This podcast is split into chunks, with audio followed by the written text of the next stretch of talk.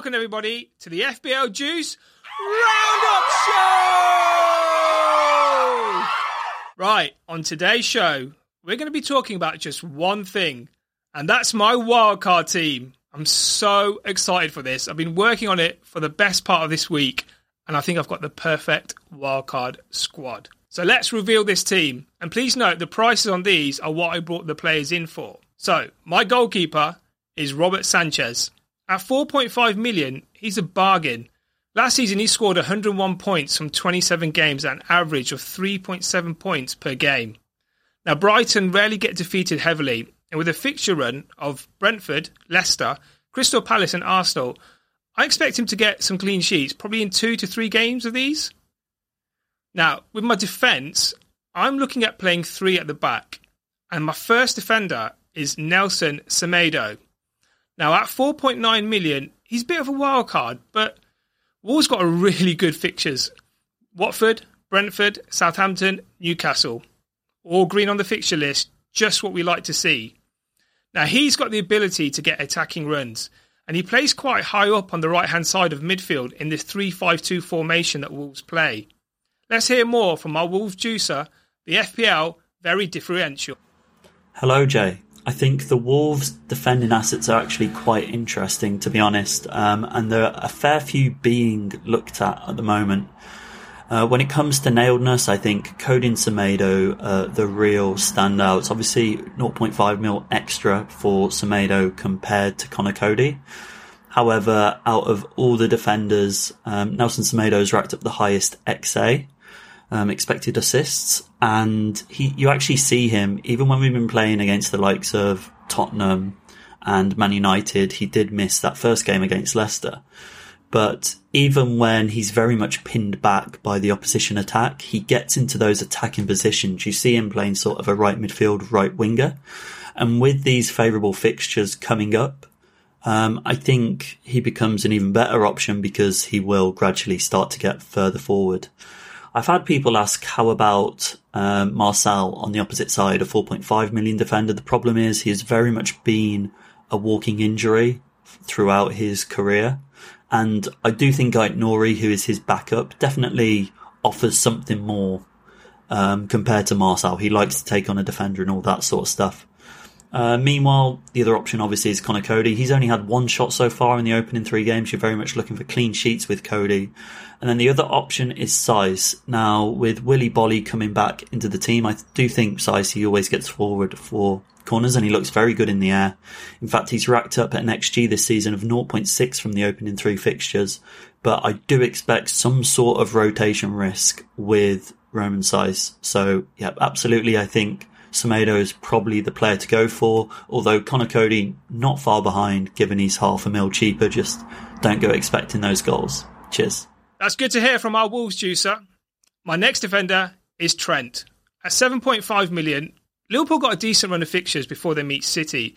But you know what? Regardless of the fixtures, he's the main creative outlet at Liverpool, and with the point potential to reach 200, he's going to stay in my team for the whole season. And finally, my last defender is Antonio Rudiger at 5.5 million. Now, I think he's one of the Chelsea defenders that has a safe security of starts.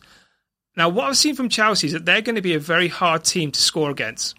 That 10 man performance against Liverpool for the whole of the second half and not conceding any further goals just showed me how solid their team is. And you know what? I'm tempted to double up on the Chelsea defence, but more on that later. Right, now onto the midfield. I'm going to play a four in midfield. And the first guy is Ismaila Sarr at six million. Watford have a great run of fixtures. Wolves, Norwich, Newcastle, Leeds. He's Watford's talisman. And it was a close call between him and Adama Traore. But Sarr's got penalties, which gives him the edge over Traore for me. I'm sure our Watford juicer, FPL Yellow Army, has got a lot to say about this. Oh yeah, Sarr is brilliant. He is different gravy. The Senegalese winger, he's got it all. He's got pace, he's got strength, he's got trickery, and above all, he has got the man on the back, Ismaila. It's number 23. I don't know what I was saying, but bring him in. He is beautiful, for an FPL perspective. And of course, because I sold him this week and brought in, or last week, brought in Dennis, sold Sarr, of course Sarr's going to have a wonder. So, Ismaila, he's the man. Senegalese, we did so well to keep him, and you just can't go wrong with him. The best player at Watford, the best we ever had. He's going to score, and yeah, go for it. Yeah, okay, enough of that. Right, another wildcard pick. Emil Smith Rowe, 5.4 million. Right now, I know a lot of you thinking, why am I bringing in a player from the team that's bottom of the table? But look, we've got to look forward. Arsenal have got Norwich and Burnley the next two. They're must win games. And I think Emil Smith Rowe is one of their better players, and he could be the key to unlocking the defenders. But to check if he's the best 5.5 million asset, I get some advice from our Arsenal juicer, Ray. Cheers, Jay. I think you're on the right track really with picking an Arsenal player, but I'd probably go for Martin Odegaard because I think he'll definitely play every single game. I don't think his position's under threat because Smith Rowe will likely play on the left if Odegaard's playing. So, uh, and also he'll be uh, pretty much a talisman in our team, and obviously a very good enabler if you're looking to go really heavy at the top with uh, the likes of Ronaldo and Lukaku in the same team. And also, if you look at our run of fixtures, you know, we've got Norwich coming up, Burnley, we've got Brighton, we've got Crystal Palace, we've got, at least on paper, a favourable run. So I'd probably go with Martin Odegaard.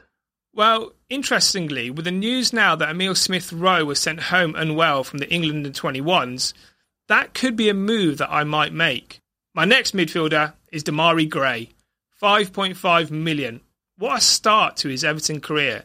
Two goals in three games, and with a great set of fixtures to come. Now, what I like about him is Benitez is kind of giving him this free role. He switches from either flanks and sometimes moves into that central number 10 position, which makes him really hard to be picked up by defenders. And of course, I brought him in to keep our Everton juicer happy.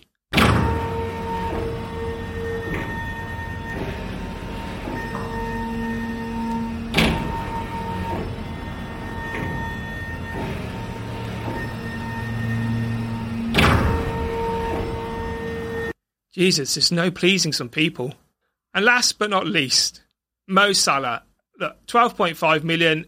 There's nothing that needs to be said about him. He's not going to leave my team unless he gets injured. Right, on to the front three. Romelu Lukaku, 11.5 million. Right, two games that I've seen him, he's looked so dangerous. Even against Liverpool before Chelsea went down to 10 men, he was a constant threat. I know Van Dijk handled, handled him well, but he's not going to come up against that caliber of defender often. I think apart from City and Liverpool, I don't see any other team keeping him out. Last season, he scored 24 goals and 11 assists in 36 games, which in FPL points is 201 points without bonuses. Now, I expect him to beat his 221 points tally that he had for Everton in the 2016 17 season. Next, Michail Antonio, 7.5 million he stays in my team until his hamstrings go. He's been fantastic for me from game week one. And what I'm going to be looking for in West Ham is how are they going to use him in the Europa League? I'm hoping he's going to sit out those games. And finally, Cristiano Ronaldo. CR7 is back at 12.5 million. All I can say is poor Steve Bruce. Last season, he scored 29 games with three assists in 33 games, which is 191 FPL points without bonuses. He was a player that took the most shots in Serie A last season, which is what we want to see from our FPL assets. That's why we like Salah so much. I think Ronaldo will get 200 plus points, and he's got penalties and a share of the free kicks. On my bench, alongside Luke Steele, I have Shane Duffy, Tino Livramento, and Allan.